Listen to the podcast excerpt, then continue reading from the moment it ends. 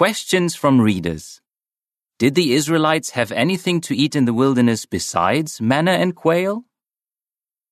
The picture shows an Israelite family and others gathering manna in the wilderness. Manna was the Israelites' main food during their 40 years in the wilderness. Jehovah also provided quail on two occasions. However, the Israelites did have a limited amount of other foods to eat. For example, Jehovah sometimes led his people to a resting place that provided some natural supplies to help fill their needs.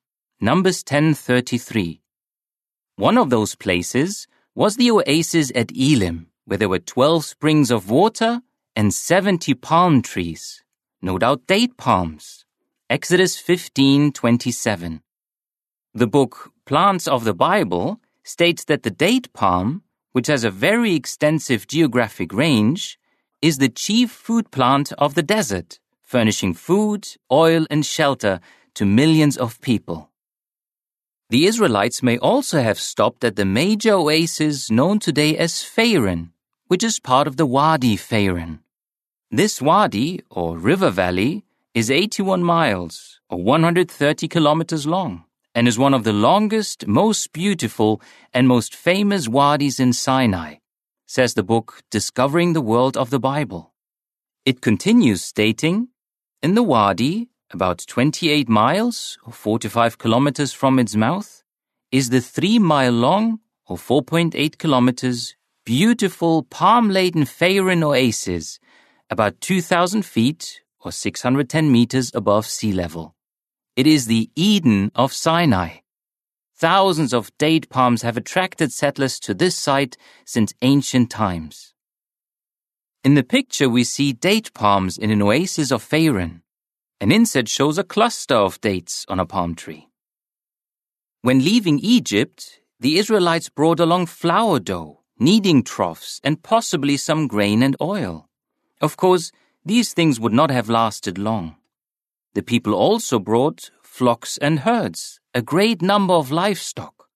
Exodus 12, 34 through 39. Because of the harsh conditions in the wilderness, however, the number of animals would likely have dwindled. Some of them may have served as food for the Israelites. Other animals may have been offered in sacrifice, even to false gods. The footnote reads, the Bible mentions two occasions when animals were sacrificed to Jehovah in the wilderness. The first occasion was at the time of the installation of the priesthood. The second was at the Passover. Both events took place in 1512 BCE, the second year of Israel's departure from Egypt. End of footnote. Still, the Israelites did breed some animals, as noted in Jehovah's words to the people in response to their gross lack of faith. Your sons will become shepherds in the wilderness 40 years. Numbers 14:33.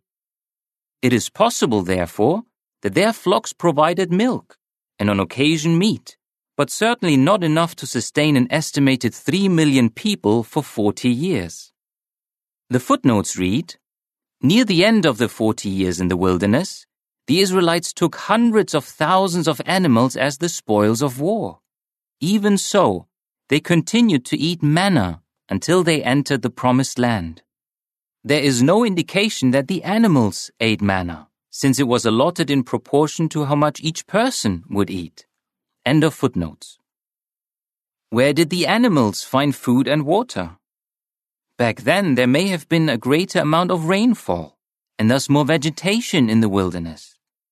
Insight on the Scriptures, Volume 1, states that 3,500 years ago, the water supply in Arabia was to some extent superior to what it is at the present time. The existence of many deep dry wadis or valleys, which were once riverbeds, gives evidence that at some time in the past there was sufficient rainfall to produce streams of water. Even so, the wilderness was a barren and fearsome place. Without the water that Jehovah miraculously provided, both the Israelites and their animals would surely have perished. Moses told the Israelites that Jehovah had fed them with the manna in order to make them know that man does not live by bread alone, but man lives by every expression from Jehovah's mouth. Deuteronomy 8 3. End of article.